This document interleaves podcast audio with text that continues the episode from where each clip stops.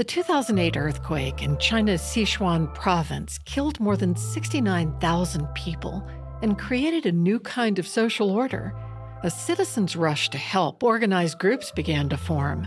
Churches made care packages, and people shared what they had with neighbors. Citizens banded together to create solutions where the government hadn't yet responded. One scholar believes the Chinese government uses disasters like these as opportunities to identify and monitor those citizen helpers. Before that, uh, you don't see too much civic activities uh, in China because the government would tightly control uh, the society. Uh, any activities is uh, heavily monitored. But with a major earthquake, the government's capacity is being reduced. And so, as the power vacuum appeared, people are actually more active uh, in associating with each other. From Virginia Humanities, this is With Good Reason. I'm Sarah McConnell. Today, a closer look at China's power. My first guest is Taiyi Sun, a professor of political science at Christopher Newport University. His working book project is Disruptions as Opportunity Governing Chinese Society with Interactive Authoritarianism. Taiyi, you argue that one pathway for opening up China for more self government may be the citizen groups that emerge during terrible national disasters. Give me your argument. What's happening there? Yeah, so many people think that in an authoritarian country, uh, it is almost impossible to have a healthy civil society. Uh, but what we have witnessed in China uh, is that after major disasters like an earthquake, the rise of voluntarism, the associational behaviors could actually trigger the accumulation of social capital, which is the trust, the norms of reciprocity, the bonding as members uh, of organizations that could be created, um, and they facilitate community activities uh, acting uh, as nascent civil society. And do you think that sort of emergence of these civic groups following national disasters has happened more recently than long ago? Yeah, I think we can observe such uh, events almost after every major disaster. That even uh, as uh, COVID uh, hit China, that people are trying to help each other out, form uh, informal organizations uh, just to help the neighbor. Especially what national disasters prior to COVID? Well, the one that I pay a lot of attention to is the 2008 Wenchuan earthquake in the western uh, Sichuan province. It was a major earthquake uh, in Sichuan province with almost 70,000 people dead, uh, with about 18,000 people missing, so probably also dead. And it also led to 15 million people being relocated. But with such a disaster, we witnessed the rise of voluntarism, uh, community members helping each other out. And so later, some scholars uh, uh, even talk about 2008 being NGO year zero uh, or year of civil society of China. What do you mean of civil society? What was there before that? Um, so before that, uh, you don't see too much civic activities uh, in China because the government would tightly control uh, the society. Uh, any activities is uh, heavily monitored. Uh, but with a major earthquake, the government's capacity is being reduced. And so as the power vacuum appeared, people are actually more active in associating with each other. And so here, civil society, I mean, activities happening in this space and the nascent uh, civil society emerging after those major earthquakes. What do you mean by social capital? Yeah, social capital is the relational resource that we have uh, that is based on the trust as well as the norms of reciprocity uh, within a community. And so the more we have, uh, the higher social capital uh, there is. So if you have a lot of friends, if you're a member of many uh, organizations, and if you borrow something from your neighbor uh, and they don't request you to write a contract, I see that as an indication of higher social capital. But what do you mean about the emergence of social capital following disasters? Are, are you saying that citizens have more social capital with their rulers or with one another? Yeah, what I mean here is um, within the community, there is more accumulation of social capital. So, just to give you an example, right? Uh, immediately after the earthquake, people started to um, help each other, maybe even go to their neighboring villages to help people rebuild. And afterwards, they will play the Chinese game Mahjong together on a weekly basis. Uh, and so they maintain those ties with each other. Uh, and so the trust is increased and the uh, within communities is uh, enriched. That's interesting because it didn't occur to me they weren't already like that. Are you saying that is a fairly new phenomenon for people? That there has been, because of the national regimes, less trust from citizen to citizen? Well, there had always been some level of social capital, right? Uh, what I'm arguing here is that after these major disasters, it increased, that people associated with each other even more. They uh, built new relationships and they started trusting each other even more. And how does that relate to the creation of a more civil society or more open society?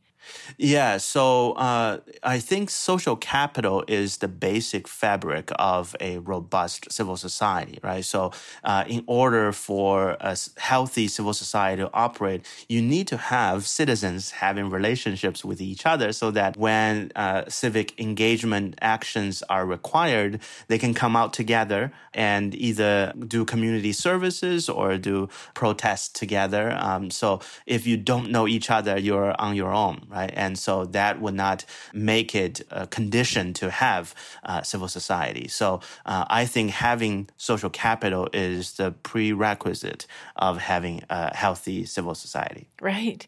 You also argue that the Chinese regime sometimes intentionally creates crises to cultivate new people to help out local governments.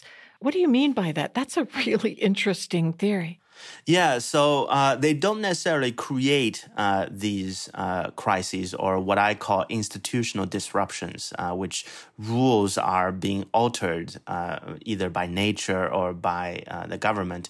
And during these disruptions, sometimes we see, like in the earthquake, the government is incapacitated or the particular ongoing norms in the community is different.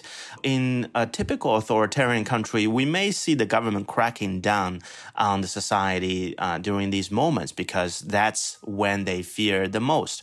In China, in history, most of the dynasties were toppled after major disasters, right? Because uh, in China, the emperor is seen as the son of heaven. Uh, and so uh, when heaven is angry, when there are major disasters like flood or drought or earthquake, that means heaven is not happy with the ruler and it's time to change the ruler. So rulers are extremely wary uh, of major disasters happening. Uh, but what we have seen with this particular administration is that they utilize the opportunity of having major disasters um, so that they initially would tolerate civic activities and then they can identify who's actually those regime challenging actors who's going to cause trouble and who else is going to provide potential services to help the regime prolong its uh, ruling. And so, doing uh, that, uh, they will be able to lower the cost of repression. They don't have to repress everybody, right? So, uh, usually, regime hmm. challenging uh, uh, actors is a small minority of the society. So, you don't have to control everybody, but you can also identify those who are potentially helping the regime survive. Give me a for instance where that has happened back to the earthquake example, right? So uh, you have community organizations emerging immediately afterwards, and they tackle poverty. They help the seniors and children, and sometimes they uh, run these organizations with democratic norms. They use Robert's rule to make decisions, but overall, the government see sees these organizations as helping stimulating economic growth and uh, sometimes uh, maintaining stability because uh, if those seniors are not helped, uh, if the labors are not being paid, uh, or if other challenges are not met, maybe they'll directly come to the government and uh, protest, right? So with these organizations present, the government saw somebody else who could shoulder the responsibility, and often they can shoulder the blame. You're right, the government also does something very Machiavellian. They deliberately allow anti regime language for a while just to see whether real opposition emerges so they can shut it down and identify it. Yeah. So remember, during these uh, uh, institutional disruptions, it's also an opportunity for the government to train its regime stability task force, right? So another case I mentioned in my upcoming book is about an uprising of ride sharing drivers because it is a major gray area in Chinese economy uh, that they challenge the existing taxi industry they also offer better cars than typical taxis. And so you have those government officials, transportation officials who would uh, basically practice entrapment. They will pretend they're customers uh, and uh, take a ride, and afterwards they will show their ID and want to find the drivers, just like Uber, like Uber drivers. Um, and so those drivers, they started organizing guerrilla protests, right? Whenever there's a official trying to find them, them, they will just share their location. And immediately, uh, those who are in the neighborhood would drive to this place and uh, protest. And often they're able to drive this official out without having to submit a fine. Sometimes those protests can be huge with thousands of people gathering at a crossroad trying to block the traffic. And so these are managed uh, testing grounds for the government to control society, but it's also a learning opportunity for the society as well. Um, that they learn tactics to protest smartly uh, so that they don't get cracked down every time. So the strategy in China of the government identifying helpers and weeding out the people that aren't. Do you see parallels in the US? Well, I think uh, in the US, it's a much different story because in a liberal democracy, you are allowed to operate and civic activities are encouraged. And this is the main argument of de Tocqueville's democracy in America. It's the robust civic activities being tolerated here that's creating the healthy democracy in the US. Now, what worries me uh, as I see parallels between China and the United States uh, is that partisan politics sometimes are pushing these organizations out right? So uh, you have uh, organizations on the political spectrum uh, that are either on the far left or on the far right that are being directly attacked by the other side.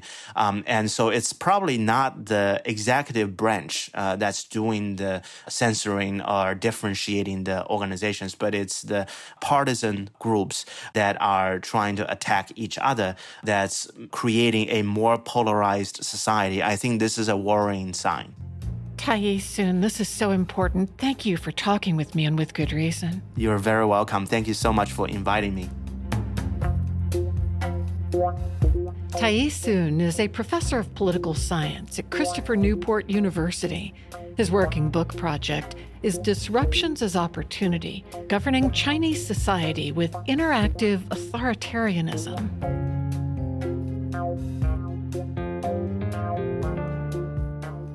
Tensions between America and China have been high for generations, and Taiwan remains a central part of that conflict.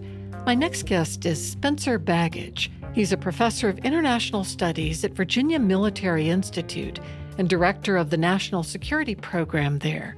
He's also a senior fellow at the University of Virginia's Miller Center. Spencer, why are U.S. China relations so tense and seemingly ready to burst at the seams? What makes the U.S. enemy number one in China's eyes?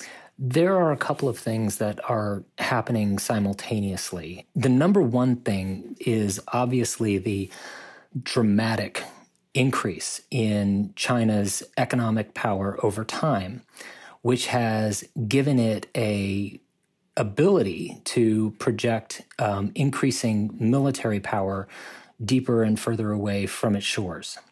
So that's on the one hand. The United States and China are having to adjust to a new power reality in certainly in the in the Western Pacific, but China's economy has grown overall to such an extent that China's becoming capable and able to exercise power far more effectively on, on a global stage.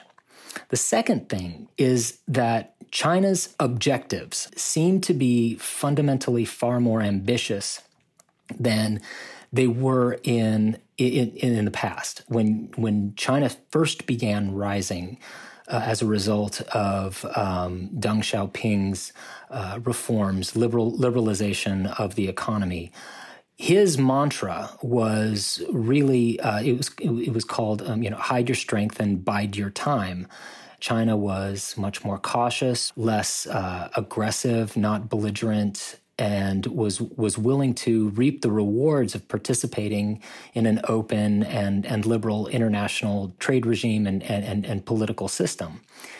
And since that time, China's leader, in particular Xi Jinping, has taken steps and, and, and adopted a, a much more ambitious and uh, China centric approach to um, to Chinese um, foreign policy and grand strategy. What it seeks in the world is a an order that is much more conducive to uh, China's conception of itself as as a great power and is m- much less conducive to the maintenance of a of the liberal system that the United States and its allies and partners have have worked assiduously to create. And why do you think that is? Why isn't Xi content to hide his strength and bide his time and reap his lucrative financial rewards through business? The number one and most important reason is that China is an authoritarian state and it has significant problems maintaining a sense of legitimacy or, or a foundation of legitimacy based on straightforward communist principles. This is one of the challenges or, or, or, dilemmas that were associated with Deng Xiaoping's reforms. As soon as China started adopting a more capitalist oriented growth strategy, it became incumbent upon Chinese leaders to demonstrate continued and perpetual economic growth. But the problem is, is that growth rates are never linear. They're never straightforward. You can't just go up, uh, keep going up forever. And after a time, you're going to reach a, a, a plateauing. And in many respects, Xi Jinping has come to the realization that the growth rates in the past are not possible now, and they're highly unlikely in the future. Do you think Xi's current interest in retaking Taiwan has more to do with economics or fear of the U.S. proximity to the China coast? I love that question, and it's a really tough one to, to answer. If you take Xi Jinping at his word that Taiwan is nothing more than a rogue province, and as a democracy constitutes a straightforward and, and direct threat to the standing of the Chinese Communist Party. If that is true, then it's not about economic interests and it's not about economic gain. And China will be much more willing to take actions and and and, and engage in coercion and uh, heaven forbid you know military intervention in, in attempts to to take Taiwan to, and to bring it to heel and to bring it back into the fold if we take Xi Jinping squarely at, at his words. Now, of course, Taiwan is not just any old island located close to the Chinese mainland. It is a booming and thriving technological economic treasure trove. And Xi Jinping has to understand, and the Chinese Communist Party has to understand that too heavy and too strong an approach toward China has real possibilities of killing the goose that lays the golden eggs. Now, having said all that, they are quite concerned that 90 miles or so off the coast of China is a significant island that is not in China's hands, but because of its relatively close association with the United States poses a significant strategic challenge. Taiwan is very much the cork in the bottle that kind of hems China in. China's coastlines are surrounded by islands, an island chain that uh, makes ingress and egress to the Western Pacific incredibly difficult for a navy to traverse, and especially difficult when the countries that are on those that island chain are all closely associated with the United States, Japan, um, Taiwan, uh, the Philippines. Sometimes that, that that that one's a little dicey. Nevertheless, if Taiwan were to become a wholly owned subsidiary of uh, the People's Republic of China, that would give the Chinese unfettered access to the Western Pacific. So that is a concern. There, there, there are a number of factors economic, ideological, and geopolitical um, factors that are all pushing China at this very moment to be very, very concerned about Taiwan's status. What does it play for us if we simply stepped back and said, okay, there was a period after the fall of the Berlin Wall where America became the unilateral international superpower? We're not any longer. China is the offsetting side of that, and we can retreat a little bit to acknowledge that. Mm-hmm. If you take seriously the American conception of what its national security requires, that is a measure of forward presence. Having our military, our Navy, our, our, our, Army, our Marine Corps stationed far, far away from the United States. American defense of the Western Hemisphere, in many respects, begins at Taiwan. So, is it America's posture to signal to Xi and the Chinese leaders, we're not going to interfere with what you're doing there? but we draw the line here at Taiwan and these other nations? It's tough for us to say it eh, as explicitly as you just did, Sarah. And and and the reason is is because the American policy of what we call strategic ambiguity. We've muddled through in, in essentially the following way we don't explicitly have historically have not called Taiwan an independent country. We have not explicitly said that we will go to war to defend Taiwan under these particular uh, conditions, but we do reserve the right to provide arms and ammunition and all of the types of things that uh, the Taiwanese would need to defend themselves.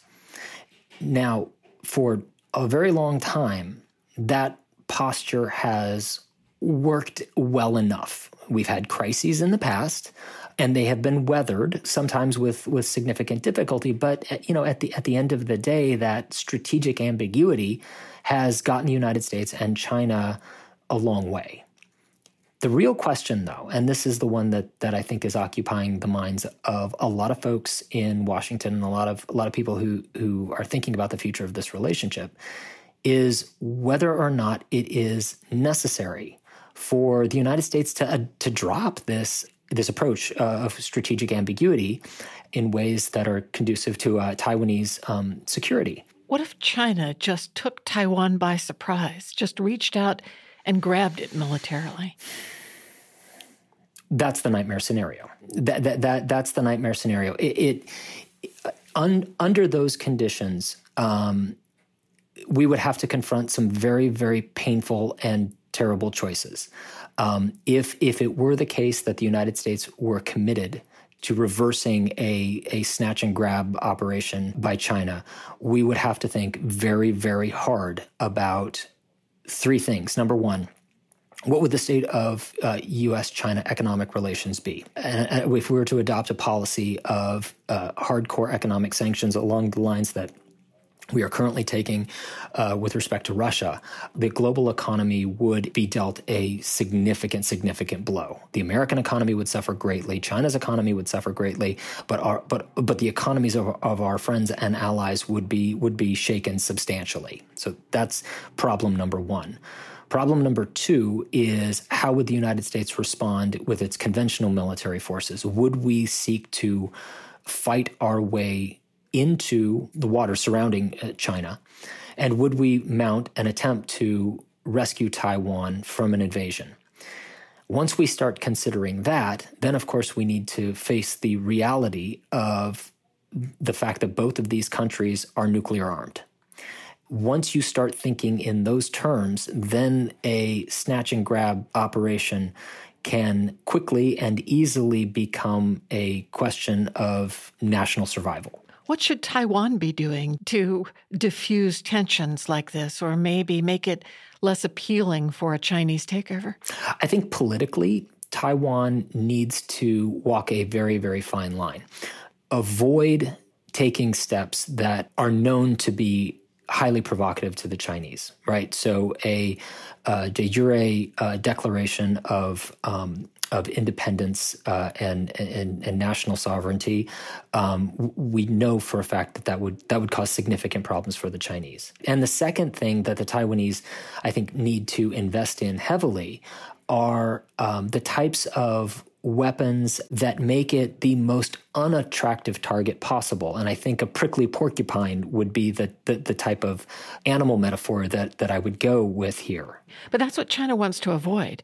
That is provocative. You're absolutely right. Having said that, it's probably less provocative than a Taiwan that would insist on building weapon systems that could project power onto the Chinese mainland right? So, so if if China, I'm sorry, if Taiwan has a choice, um, it should invest much more heavily into in, in defensive weapons, the types of things that kind of stop at the water's edge that would make a, uh, a an invasion unattractive to uh, to the Chinese uh, navy and, and and army.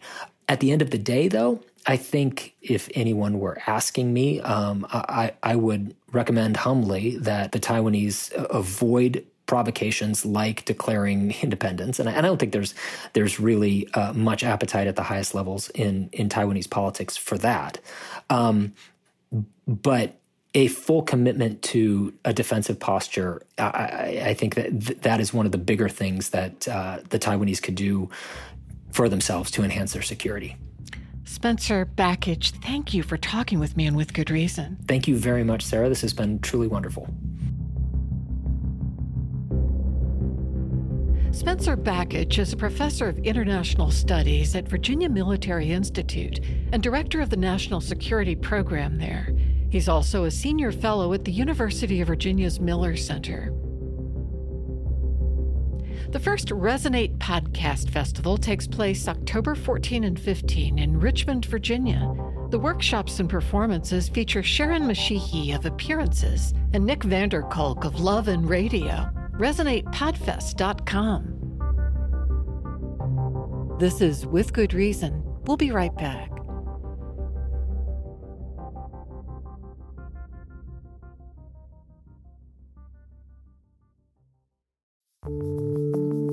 Welcome back to With Good Reason from Virginia Humanities.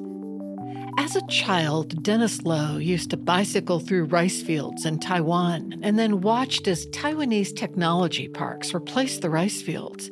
Years later, he saw images of that bygone countryside in films like Yellow Earth and City of Sadness, and he knew he was seeing much more than just cinema. Dennis Lowe is a professor of English at James Madison University, and he says these films offer a unique archive of the vanished Taiwanese and Chinese countryside. So, I first encountered these films when I was a college student in the Bay Area at Stanford. Um, I was taking several film studies classes, and one of the film movements I immediately uh, was attracted to were the film movements coming out of Taiwan and China in the 1980s and 1990s called the Taiwan New Cinema and also the fifth generation Chinese cinemas. Collectively, they're called the New Chinese cinemas. And the reason why I was really engrossed by these films um, was because to me, they were more than just works of art. Uh, they were more than just beautiful works of filmmakers, really innovative. They were all that. Um, but they also felt so authentic to me because I did grow up predominantly in Taiwan. Uh, my parents moved back to Taiwan when I was around five or so. And Taiwan at the time was building up its new semiconductor industry. when I first was there, there were rice paddies everywhere. There were rice fields, and I remember riding my bike down the, the rice fields and occasionally falling into the mud and racing my hmm. um, neighborhood friends that way. There was just this lovely chaos of bicycles and ice cream vendors and scooters. It was it was very lively. But as the science park grew, we saw starting really just rapidly in the 1990s one skyscraper after another coming out, luxury apartment buildings. It looks like a totally different world now. You can't even see the sky that easily from my house anymore. Just surrounding us are these 35, 40 level towers with funny sounding names like Facebook 2.0. So, you discovered films by a group of Chinese language filmmakers from the 1980s and 90s that were made around the same time you were seeing those rice fields disappear. Tell me about these filmmakers and the films they were making. Um, so, the movement in China is known as the fifth generation and sixth generation Chinese cinemas. Um, they were shot by the first generation of filmmakers to have graduated um, from the Beijing Film Academy after the end of the Cultural Revolution. And these were filmmakers who had huge outsized expectations of what to find in the countryside. Because in much of revolutionary literature, which is the literature of the Communist Party throughout the Cultural Revolution, and even before that, since the founding of the PRC, the People's Republic, has always placed the countryside on a pedestal right? That this was the place where Chinese authenticity resided. This was where Chinese traditions resided. And more importantly, this is where the workers, the laborers, uh, toiled in the fields and sacrificed their own comfort for the betterment of the nation. So they went to the countryside with these lofty expectations to, to find this kind of epic, grandiose landscape. But what they discovered instead was something totally different from that.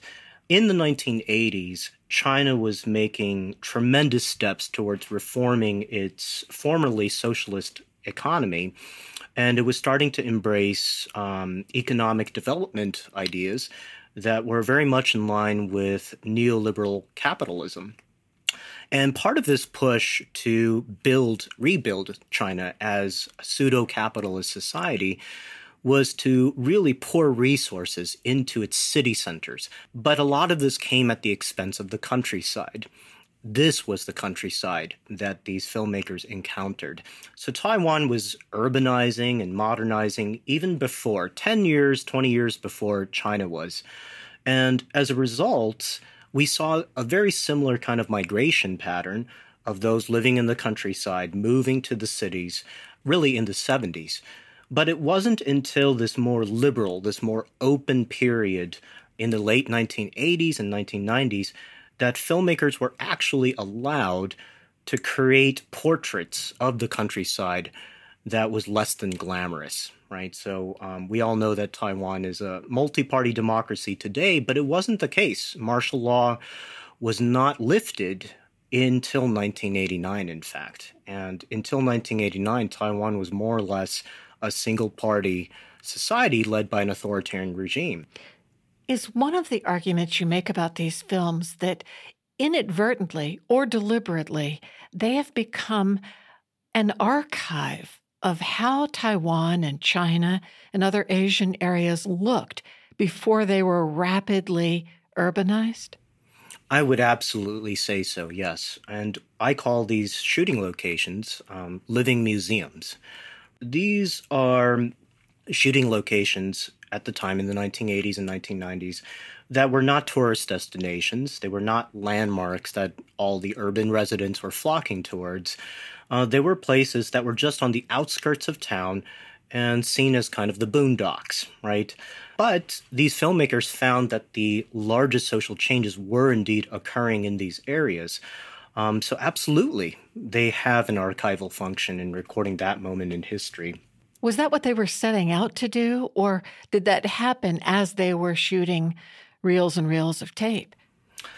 A big part of the intentionality behind that was they felt that so much emphasis was being given to the urban.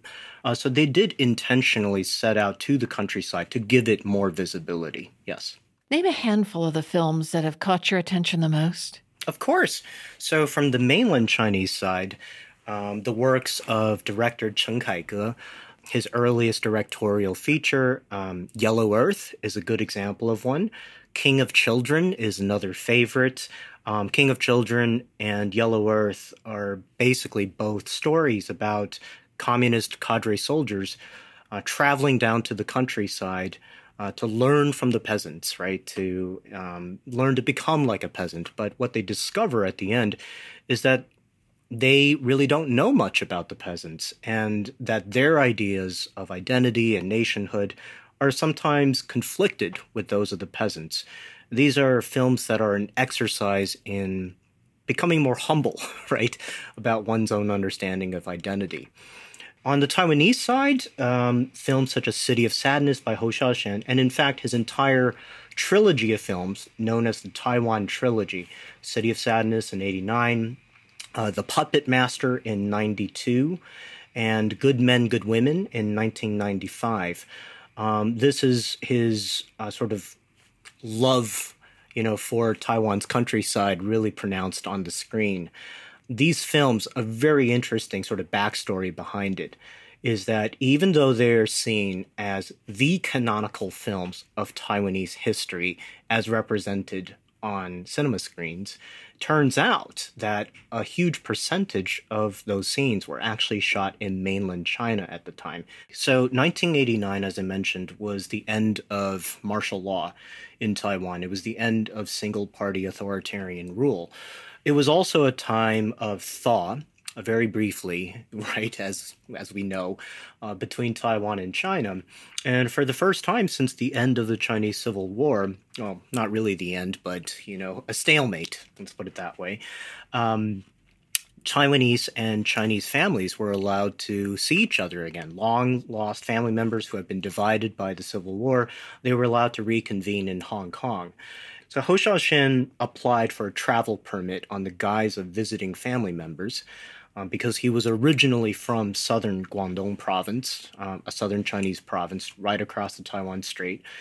And there he was hoping to collaborate with local mainland Chinese film crews to capture scenes of the countryside that, in his opinion, looked more like Taiwan in the 1940s than Taiwan does today.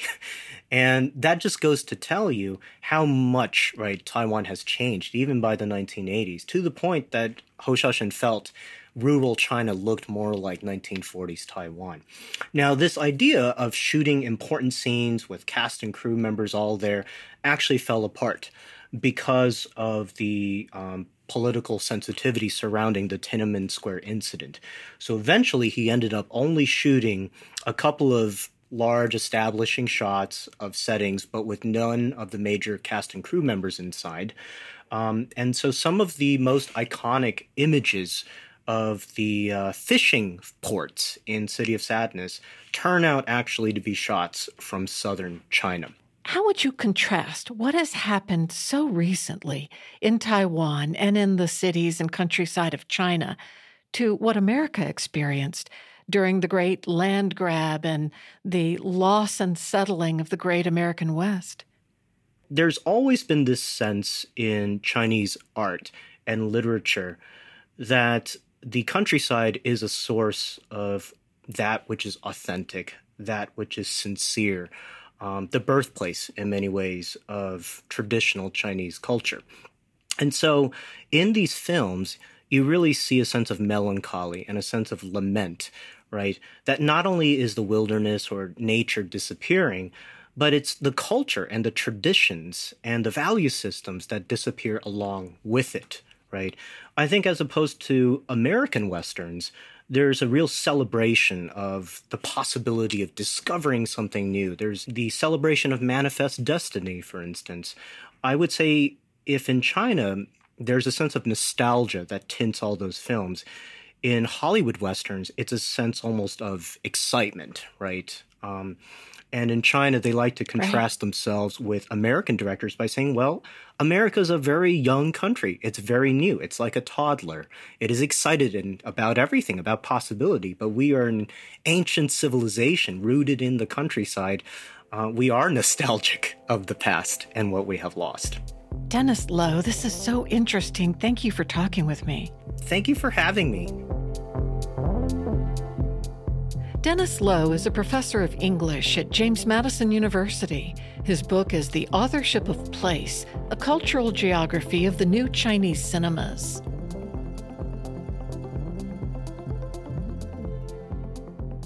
Women all over the world have been quilting for generations, and my next guest has explored the rich patterns of quilts of southwest China.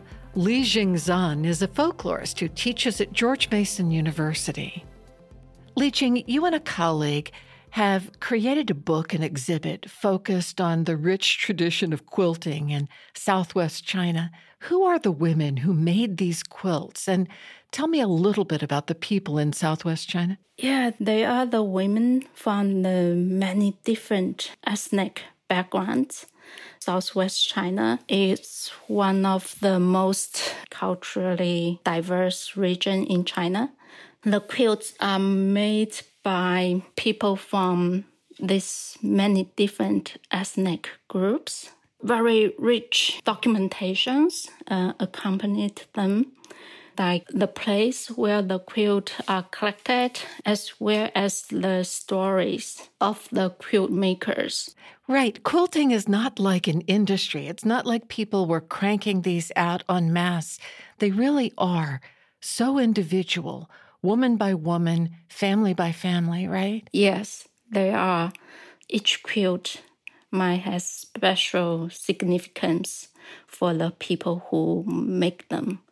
One of our featured uh, artists, a quilt maker from Guangxi, she's a younger generation. She's in her 30s. She learned all the techniques of making quilt, right? And and also cultural meanings and all the all the motifs, patterns used um, on textiles. But she's my generation. She went to school, and later on, she was like studying in the one of the biggest cities and become a tour agent. But after she got married, she quitted her job in a tour agency. And then she hmm. sort of like continuing this community tradition, like baking a quilt for her baby when she was pregnant. She was really creative. Uh, this is more common for the younger generation they inherit a lot of traditions, but they also try to express themselves in a more innovative way. Right. So yes. she combined traditional motifs on, on her quilt, but she also created this very unique pattern called dog teeth that she puts on the border of the quilt. So, in the local beliefs, people think that the dog teeth can protect children. So, there's the local custom of putting dog teeth or the dog hair under the pillow of children, and so that this can help ward off the evil spirit. Oh, I love yeah, that. she innovatively. Yes. Did you fall in love with her quilt or her story first? I fall in love with both. I was like fascinated by, by the patterns and the quilt and the color.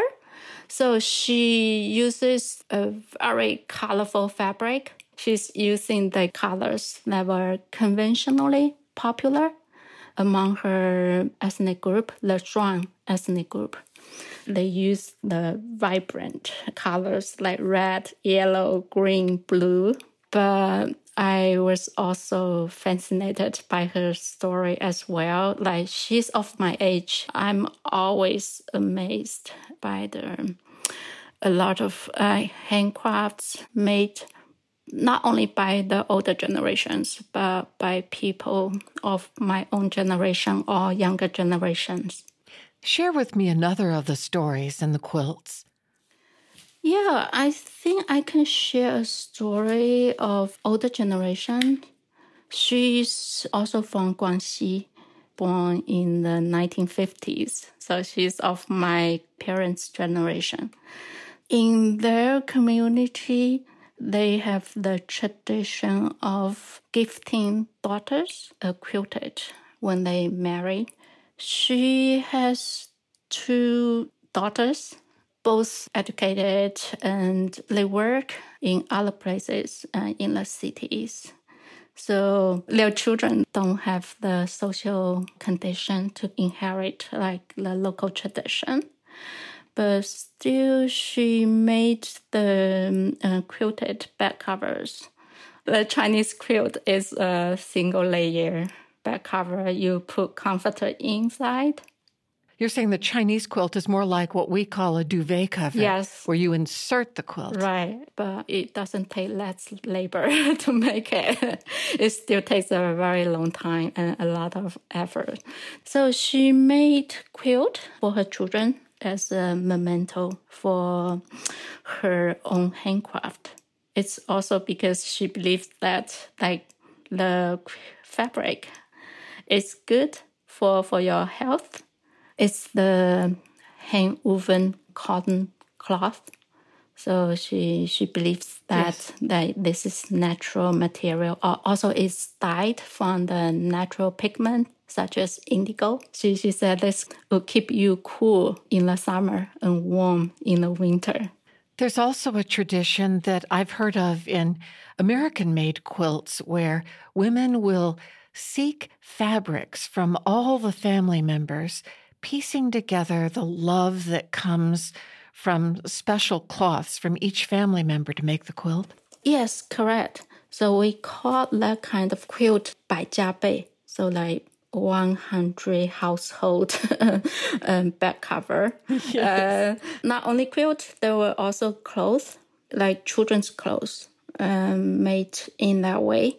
So you get a piece of fabric from each household to make a jacket. So we call that 百家衣. Um, it's highly symbolic. so uh, it really like symbolize the, the community's blessing for the newborn baby. What did you learn about the similarities and differences between traditional American made quilts and quilts from this region? I mean, they use the same technique of piecing clothes together. I know that in the United States, uh, there are also the and there's also the tradition of like passing down the quilt from one generation to another, right? So there's like the meaning of family tradition, right? That's the same in China. But we also see something that's unique to Chinese quilts for other household items and clothes so they use that technique for their skirt or for their shirt. The most widely used quilt with multi-layer is for the baby carrier or we call like baby sling. So in Southwest China, traditionally, right, people use baby carrier to carry their babies around, especially like when they travel or when they do like household work and when they do farming work. They carry babies on their back. So this is a very important item. Usually like the grandmother, they make a baby carrier for their grandchildren. Sometimes it's not the quilt maker who cut the patterns. They buy it from people who specialize in making paper cutting patterns. Many of the motifs, like they were related to people's living environment and their history. One, one example is the butterfly. In China, it means love, but in some ethnic communities, it, it also have other special meanings So one example is the Miao people.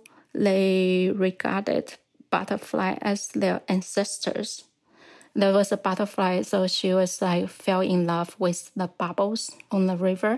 So they got married, and they gave birth to, to dragons and uh, and the other ancestors of the Miao people. So the patterns they they are specific to each ethnic groups. I know that you are a folklorist and don't have a tradition of quilting in your family, but were you inspired to try your hand at it? Yeah, I am. Yeah. So when I traveled in southwest China, we stayed some time with a family. So the grandmother gifted me one of her paper cutting. So I brought that paper cut mm-hmm. with me and have been thinking about like yeah doing embroidery based on that pattern. Yeah but i i need a i need something to motivate me to do it. Maybe organize a quilting circle. Yeah. Well Lijun thank you for talking with me and with good reason. Yeah thank you for having me Lijun Zhang is a folklorist who teaches at George Mason University. The first Resonate Podcast Festival takes place October 14 and 15 in Richmond, Virginia. The workshops and performances feature Sharon Mashihi of Appearances and Nick van der Kolk of Love and Radio. ResonatePodfest.com. Support for With Good Reason is provided by the University of Virginia Health System pioneering treatments to save lives and preserve brain function for stroke patients. UVAHealth.com. With Good Reason is produced by Virginia Humanities, which acknowledges the Monacan Nation, the original people of the land and waters of our home in Charlottesville, Virginia. Our production team is Allison Quantz, Matt Darrow, Lauren Francis, and Jamal Milner. Cassandra Deering and Aviva Costo are our interns. Special thanks to Jenny Taylor for booking assistance. For the podcast, go to withgoodreasonradio.org. I'm Sarah McConnell. Thanks for listening.